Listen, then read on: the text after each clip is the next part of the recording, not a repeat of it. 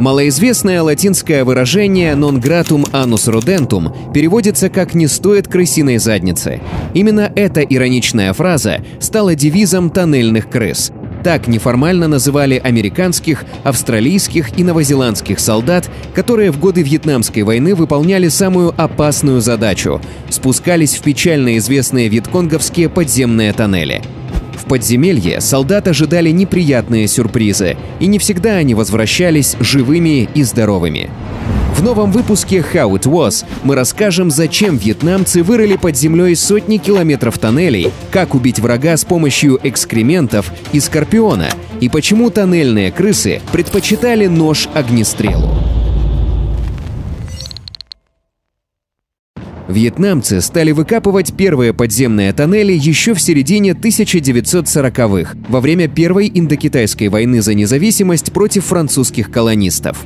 А вот с приходом армии США в 1960-х тоннельная подземная сеть быстро разрослась на сотни миль. Их рытье стало главным занятием для тысяч вьетнамских самоотверженных добровольцев, орудовавших мотыгами и корзинами. Эти пути приходилось копать в латеритной глине – в сухую засушливую погоду работать с ней невозможно. Она сохнет и затвердевает, как камень, но когда начинается сезон дождей, она размекает и копать ее становится легко. Когда осадки заканчивались и глина вновь усыхала, стены тоннелей становились прочны, как бетон. Вьетнамцы старались никогда не рыть тоннели строго по прямым линиям. Подземные тропы обычно копали под углами от 60 до 120 градусов. Благодаря этому в тоннелях было очень сложно и неудобно вести огонь из стрелкового оружия, а громкие звуки стрельбы в узких проходах травмировали барабанные перепонки. Более того, глиняные стены отражали взрывную волну от взорванных гранат. В каждом тоннеле имелось несколько дренажных колодцев глубиной в 30 метров. Благодаря им подземные ходы не затапливало в сезоны дождей. Вход в такие тоннели был узок, примерно 60 на 90 сантиметров. Все подземные тоннели вьетнамцев делились на простые и комплексные. К простым относились небольшие прорытые в земле норы от 5 до 10 метров в длину. В таких тоннелях не было ничего лишнего, лишь место для засады, укрытие и потайной ход для спешной эвакуации. Входы и выходы из таких тоннелей, так называемых паучьих нор, были тщательно замаскированы. Другое дело – комплексные тоннели. Вьетконговцы рыли их в несколько уровней, размещая их друг над другом и соединяя между собой узкими лазами. Тоннели уходили вглубь на 20-25 метров, превращаясь в подземные города. На разных этажах располагались больницы, тренировочные лагеря, склады, казармы, кухни, типографии. На оружейных складах у партизан хранилось немало трофейного оружия – по легенде, однажды они сумели спрятать у себя в подземелье американский боевой танк. В примитивных кузнях создавались самодельные противопехотные мины. Питьевой воды и продовольствия у партизан было достаточно, чтобы вести относительно безопасное существование на протяжении месяцев. Там же, в подземелье, располагались вентиляционные шахты, обеспечивавшие коммунистов свежим воздухом. Но при этом там все равно было очень душно. Врачи в подземелье оперировали раненых бойцов примитивными хирургическими инструментами, почти всегда без анестезии. Для операций на мозге доктора пользовались дрелями, ампутации проводили ножовками, а инструменты стерилизовали в сковородах. Тусклое освещение в палатах обеспечивали ручные генераторы. В некоторых тоннелях были даже любительские театры, где ставились спектакли на политические темы – Вьетнамцам помогали воевать их дети, и для них организовывали некое подобие школьных классов.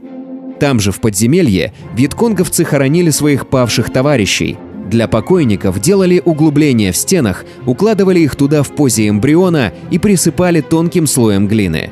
Тоннели располагались так, чтобы при наступлении американцев там можно было оперативно укрыться и при этом суметь провести оттуда атаку.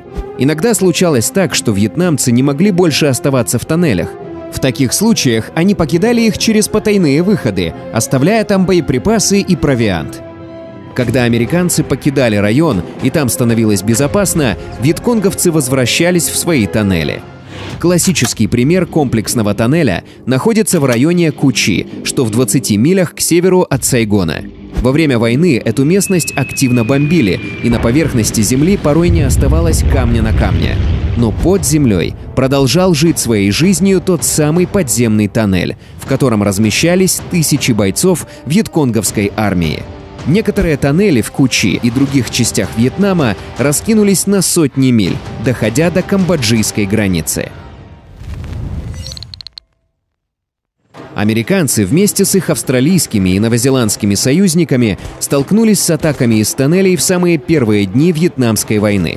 Они поняли, без решения этой проблемы победить не удастся. Сперва они пытались уничтожать подземные города бомбардировками снаружи, но из-за их сложной и запутанной системы и плотной глины успеха это не принесло. Максимум, что удавалось, это разрушить лишь какую-то часть тоннеля, но вьетнамцы быстро строили обход. После этого американцы пытались забрасывать внутрь тоннелей гранаты и баллоны с газом, но и это не принесло вьетнамцам серьезного вреда.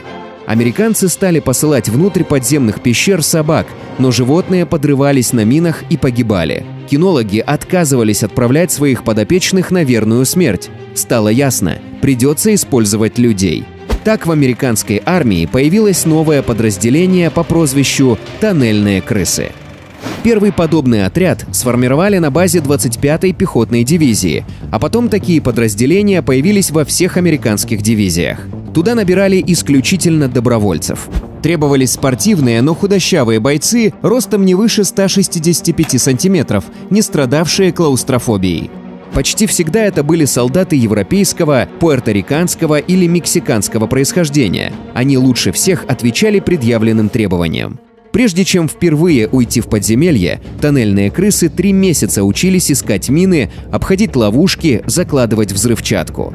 Обычно они работали в паре. Один уходил под землю и по рации передавал сведения о тоннеле напарнику снаружи, рисовавшему примерный план подземного города. Иногда тоннельные крысы входили в подземелье группой. Они шли на расстоянии нескольких метров друг от друга, чтобы всех не убило взрывом мины ловушки.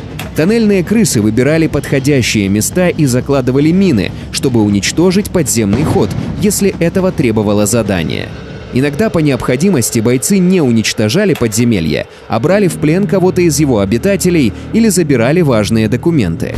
Это была одна из самых сложных задач, учитывая, что солдатам противостояли сотни партизан, для которых все эти тоннельные лабиринты уже стали, по сути, вторым домом. Помимо общей физической подготовки, к тоннельным крысам предъявлялось еще немало требований. Каждое свое движение, каждый шаг они должны были делать с максимальной осторожностью. От них требовалось так прятаться в темноте, чтобы вьетнамцы не заподозрили, что в подземелье пришли непрошенные гости. Но самое главное, что от них требовалось – крепкая психологическая подготовка. Служба тоннельных крыс считалась крайне опасной. Солдаты под землей были готовы встретиться лицом к лицу с вьетконговцами, но это была не единственная опасность, поджидающая их в подземелье. За каждым углом или поворотом тоннеля бойцов подстерегала та или иная неприятность. Чего стоят одни только самодельные мины – Вьетнамцы, копая тоннели, делали внутри них Ю-образные изгибы. Благодаря им можно было затопить какой-то участок подземного хода и задержать вражеских солдат. На других участках подземелья вьетконговцы распыляли ядовитый газ, который убивал врага или лишал его сознания. Но самое страшное, что было в тоннелях, это легендарные хитрые вьетнамские ловушки. В подземных лазах были замаскированные ямы, дно которых было густо усеяно острыми бамбуковыми штырями. Их обильно обмазывали экскрементами или мертвечиной, чтобы вызвать у провалившегося в яму солдата заражение крови. Также бойцы Вьетконга расставляли в тоннелях ловушки со скорпионами и ядовитыми змеями. Однако опасность для интервертов представляли не только они, но и естественные обитатели подземелья – многоножки, огненные муравьи, шершни, пауки и летучие мыши. Иногда тоннельные крысы сталкивались с настоящими крысами, переносчиками бубонной чумы.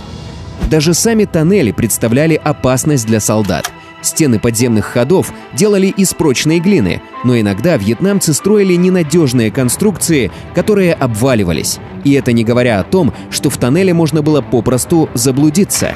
Не обходилось и без огня по своим. Американская авиация обильно поливала вьетнамские леса печально известным агентом «Оранж». Остатки этого вещества попадали из верхних почвенных слоев в воздушную среду тоннеля. Те солдаты США, кто пренебрегал противогазами, очень быстро об этом жалели. Опасное средство вызывало у них тяжелейшее отравление. Огнестрельное оружие, которое выдавали американским солдатам, в подземном тоннеле было почти бесполезным, и те редко брали его с собой, ограничиваясь лишь пистолетами М1911 и штык-ножами. Ножи были нужны не только для расправ над врагами, но и для того, чтобы знать, куда идти. Солдаты тыкали штыками перед собой в поисках ловушек.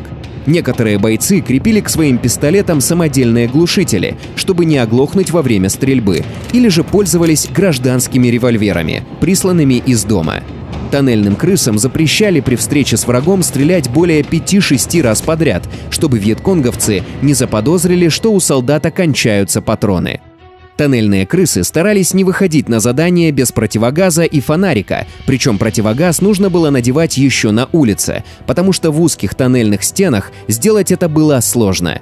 Во время столкновений с вьетконговцами им нередко приходилось применять навыки рукопашного боя.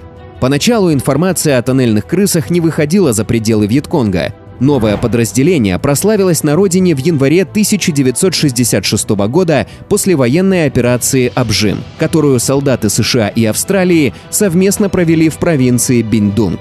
Этот район был густо усеян подземными ходами, и здесь было не обойтись без тоннельных крыс.